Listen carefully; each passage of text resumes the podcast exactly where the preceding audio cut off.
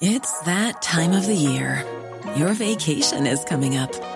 You can already hear the beach waves, feel the warm breeze, relax, and think about work. You really, really want it all to work out while you're away. Monday.com gives you and the team that peace of mind. When all work is on one platform and everyone's in sync, things just flow wherever you are.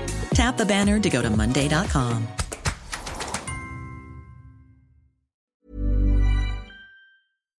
Coronavirus upheaved travel, and the cruise line industry was the first to go. Early on in the pandemic, cruise ships were like incubators of the virus. They dropped off infected travelers at ports and then tested just how well quarantining worked. Involving that first ship while it was under quarantine off the coast of Japan. So many health authorities around the world calling it essentially a petri dish for the coronavirus. They were an illustration of a world with newly closed borders. Nearly a month at sea, two ill fated Holland America cruise ships carrying passengers sickened by the coronavirus were finally allowed to dock in Florida on Thursday. And as a capital intensive industry, these cruise companies were an indicator of how the pandemic could take the most well positioned company by surprise. Carnival was the world's biggest cruise line operator. It had $20 billion of revenue in 2019. You know, everything was plain sailing, pardon the pun. But cruise lines were facing an indefinite pause, and Carnival needed cash. Financially, its revenues dropped 99%. It suspended the majority of its cruises. The CEO was essentially preparing for what he called a zero revenue scenario. It was talking to a lot of these direct lenders it was saying, hey, could I borrow some money by mortgaging my ships? A bit like a pawnbroker. This is Behind the Money. I'm Amy Keene. In the early days of the pandemic, we heard a lot about the dash for cash. This was about companies such as Carnival Cruise Line, desperate to draw down loans or to raise new debt, all in order to ride out an extended pause in business. There was also a concern among investors that there might not be enough money in the system to meet this demand. But what actually happened was quite the opposite. And it's accelerated a shift in who holds the power in corporate lending. One of the theories that underlines all investing is diversification. If I invest in the debt of a retailer and an energy company and you know a car manufacturer those three industries are never going to all be hit at once. That's Rob Smith. He's the FT's capital markets correspondent, which means he writes about corporate debt and how it's raised. The pandemic and lockdowns and all of this just completely upended that. A number of uh, retailers are taking drastic steps uh, after being hit hard by the coronavirus. Neiman Marcus missed a bond payment. People, that comes as luxury car makers grapple with supply chain problems, got the travel bans, and a slowdown in that critical China market now. You had like all these different unlinked industries having massive issues at the same time. So I think it scared a lot of people as someone who covers that market. Their fears were kind of being reflected back to me. You know, people were saying there's going to be loads of defaults, the markets aren't going to be open for companies that want to borrow, banks might be scared to lend. Was that real kind of like dramatic fear scenario? We are here tonight because of the violent market reaction to the very real threat the coronavirus is about to impact this country in ways we have never seen more. before. Even so, today with the uh, the market going the way it is, is on the corporate credit side of things, and we have coronavirus has affected equities and government bond yields, but do investors need to worry about underlying debt? This was the mood in March. We heard a lot about companies searching for cash, drawing down credit facilities, or trying to raise new debt. But then, as you might be familiar with by this point, the Federal Reserve intervened. The Fed today going where no Federal Reserve has gone before, uh, scheduled this morning to have begun the uh, corporate bond buying program. Where we'll the buy, Federal uh, Reserve stepped in and directly intervened in bond markets in a way it never had before. It kind of propped up the whole system. And you've seen yields on regular bonds fall massively. Instead of getting out of the market, investors piled in, which sent prices up and yields down, even in the riskier high yield market. It's called the high yield market, but actually the interest rates on some of these bonds are really low, like less than 3%, which isn't particularly high yield. If you thought about things back in March, you wouldn't have thought people would be falling over themselves to lend to seemingly riskier companies. You know, we we're going through this massive potential economic shock to the system in which debt laden companies might have fallen over. But the reality is that if you look at Carnival, the picture of a company with a liquid cruise ship assets, with a business model completely disrupted by the pandemic, when it needed cash, it was able to find it. And so it turned to the bond markets for a rescue bond of $4 billion, which I think it got over $10 billion worth of orders. Nikou Asgari is a reporter at the FT covering corporate finance. People were willing to buy bonds for a company who knows whether it's going to survive. Its its industry is completely decimated by the virus. This interest from the public market also meant Carnival was able to walk away from a private lender. Carnival was able to step away from its talks with direct lenders who would likely have offered more onerous terms and conditions. And that was only really because of the Fed's intervention that allowed such a COVID hit company to access the market. Before the Fed's bond market intervention, Carnival and other companies in similar situations were going to direct lenders for financing. What direct lending is, is that you have some often private equity firms that have raised funds to invest in debt. They've spotted that there's some companies, the banks don't really want to lend to them, but they also don't fit well in the bond market either what these direct lenders can do, they just go to the companies themselves and they say, hey, you don't need to go to a bank or you don't need the hassle of doing this bond raising process. I'll just lend you the money directly. And guess what? You can have a conversation with me about whatever funky little terms and conditions you want. Direct lenders occupy this unregulated gap between the public debt market and banks, and they aren't subject to the same oversight as public lending they can say, we don't have capital regulation like a bank. They don't have this tick box system where they plug in ratios. They go, well, you know, bank regulation says this is risky. Actually, we think this is fine. And then also, because they're doing it one on one, they can craft the loan together in the way the bond market can't. When you're chopping something up and selling it to 300 different pension fund managers, you can't get into the nitty gritty like that. So, what these direct lenders can do is go to these guys and say, hey, your bank wasn't comfortable with that feature. The bond market doesn't want to lend to you on these terms. We'll give you everything you want. There's just a price for it. If you pay us a higher interest rate, we can do a funkier, sort of more bespoke loan for you.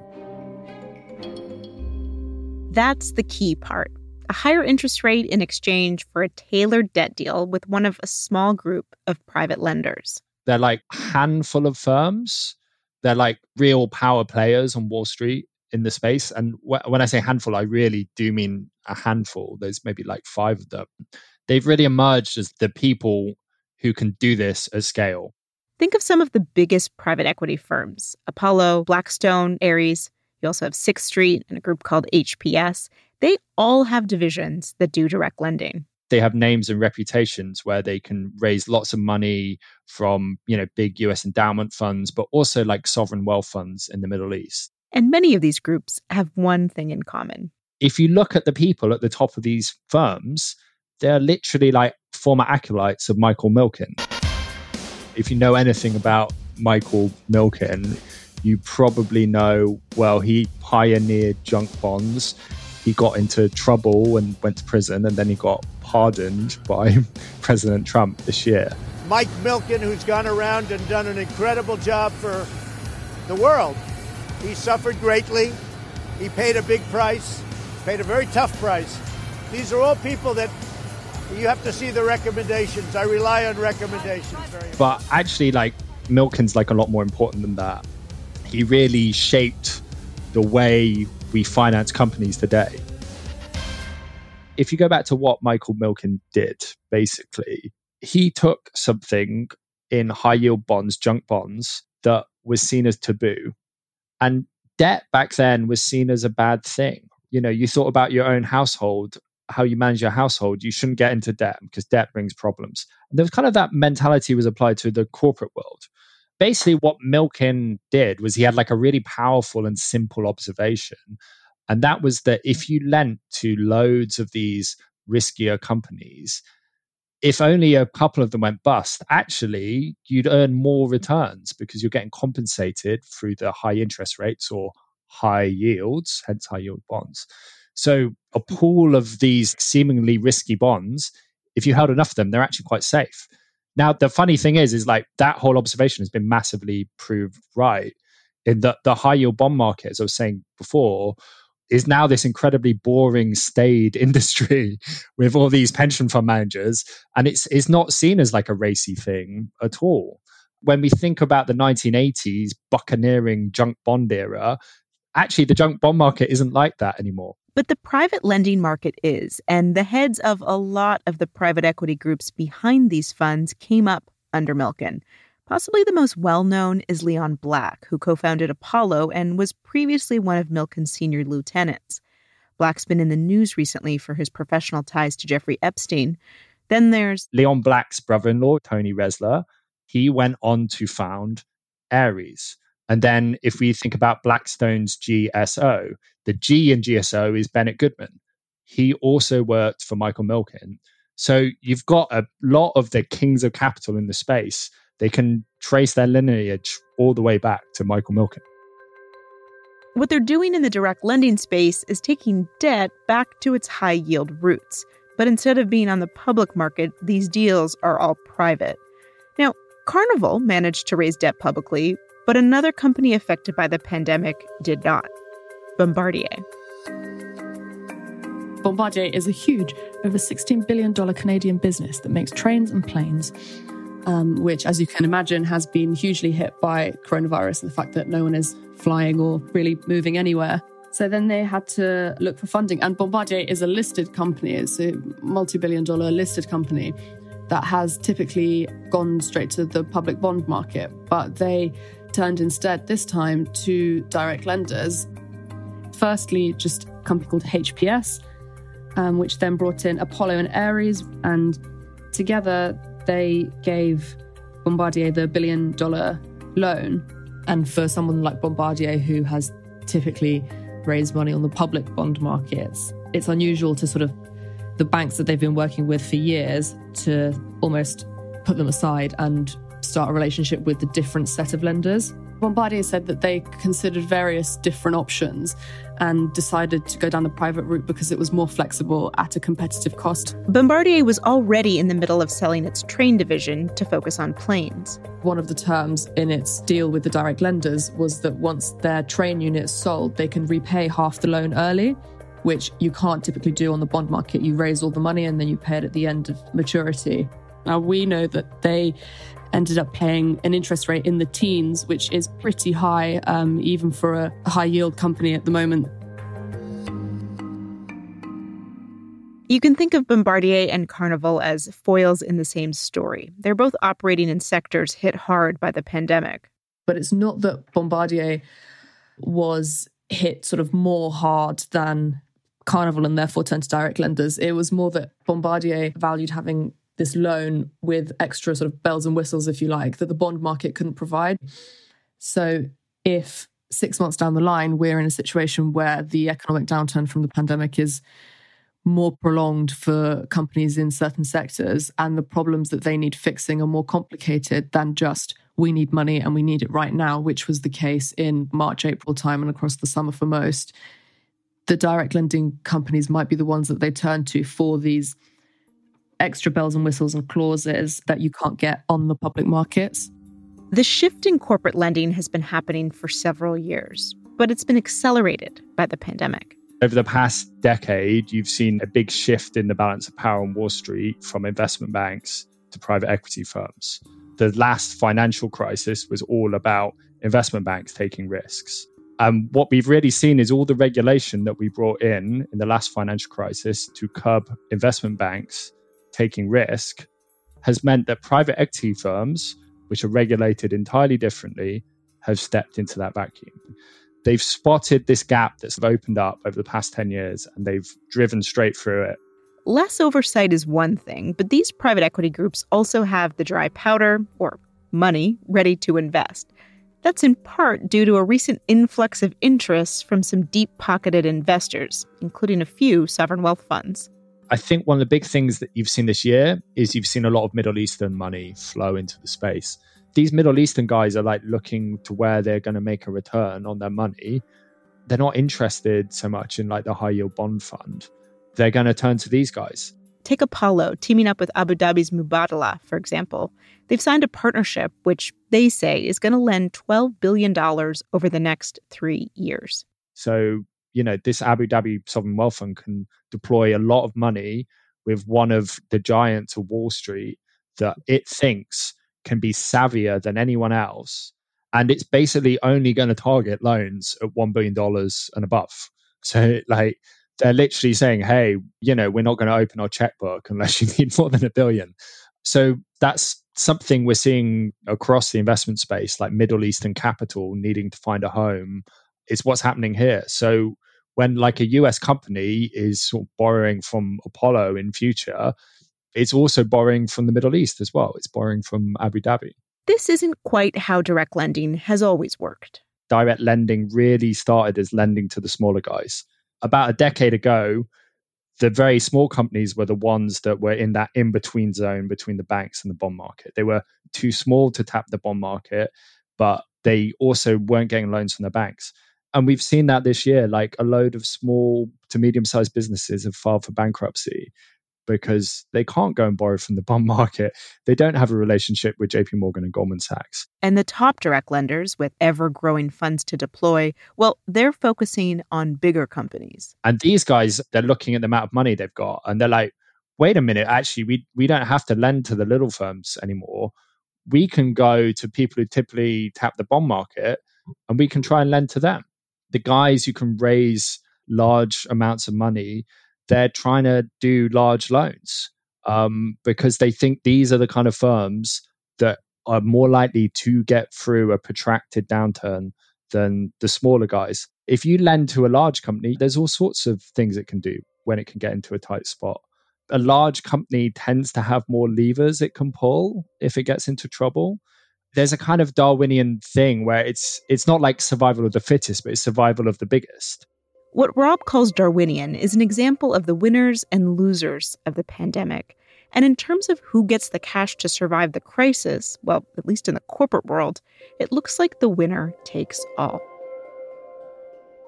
Rob, you've described the shift of direct lending going from sort of mid market, medium sized businesses to the big players. And it makes me wonder, makes me think about who gets to survive.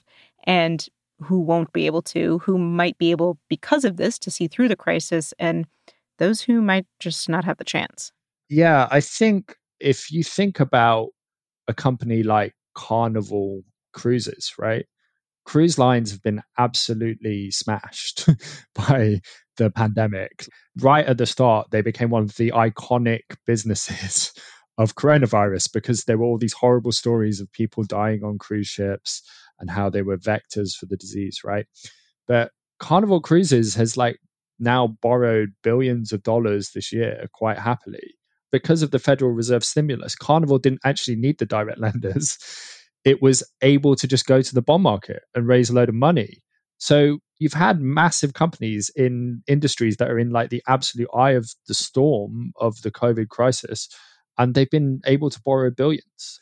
I think that's kind of the disconnect here between sort of you know companies you see on your high street that are in trouble and then these big blue chip companies which actually have pretty ropey balance sheets i think all this money flowing into large direct lending is is just going to fuel that further the sort of haves and have nots of capital i guess that brings me to the question then of downside risk of what might be sort of on the other side of these otherwise interesting deals I suppose the fear from a lot of people is do you have too much money chasing too few lending opportunities? Um, and if if if we take a step back, what we've seen um, in the bond market, right, is we've seen yields fall. Basically, as central banks have bought government bonds and all that sort of thing, quantitative easing, it's driven yields on bonds lower, and that's also happened in the high yield market. Now, people who would invest in those high yield funds, they might then go, well, maybe I should invest in one of these direct lending funds as well, because they seem to be getting seven, eight percent yield on these loans. And they're telling me that they're smart, sophisticated people who know how to manage that risk. But the, the, I guess the, the the worry is there is that if you as you have more and more investors chasing these private direct lending opportunities, you get a lot of money rushing into the market. You get them making loans to companies that maybe shouldn't have them. And, you know, that's something we'll see down the track. You know, I, I said earlier that a lot of companies have managed to borrow their way out of trouble this year. That's always obviously only a temporary solution. Um, you can't solve a debt problem with more debt. If you think economic conditions are going for a temporary blip, then you know you can raise money to you through that. But if actually we see a protracted economic downturn due to all this chaos and um, uncertainty caused by coronavirus, then you may just be lending to a company that's completely unsustainable and has just borrowed a lot more money and it's going to create bigger issues down the track. In a time like this, when you're looking for a bellwether of how industries are faring and if signs of recovery are real or just a company being propped up, this turn towards private lending makes it a lot more difficult to see what's really going on. If you think about if you're an investor in one of these direct lending funds and one of the companies in the direct lending fund gets into trouble, how do you know? If the company's invested in bonds, the price of the bond goes down and they have to mark the portfolio to market. There is no market here. you know, if the company gets in trouble, is it reflected in the portfolio of the fund immediately? It's it's hard to know. So if you're someone who thinks that transparency overall is good for financial markets, you are probably not going to like this whole shift. Meanwhile, the rush into private lending isn't showing any signs of slowing down. The FT recently reported that asset managers were looking to raise almost $300 billion for private debt deals, all in an attempt to lure investors away from the public markets. You can read more from Nikou and Rob and the rest of the corporate finance team at FT.com. We've linked to two helpful stories in the show notes for this episode. And we'd love to hear from you. If you enjoyed the episode or have feedback about the season, email us at behindthemoney at FT.com. You can also leave a review on Apple Podcasts or tweet me. I'm at Amy P. Keene. And if you really like the episode, perhaps you might tell a friend. Behind the Money is produced by Oluwakemi Aladesuyi, Breen Turner is our sound engineer, and Liam Nolan is our editor. We'll be back next week.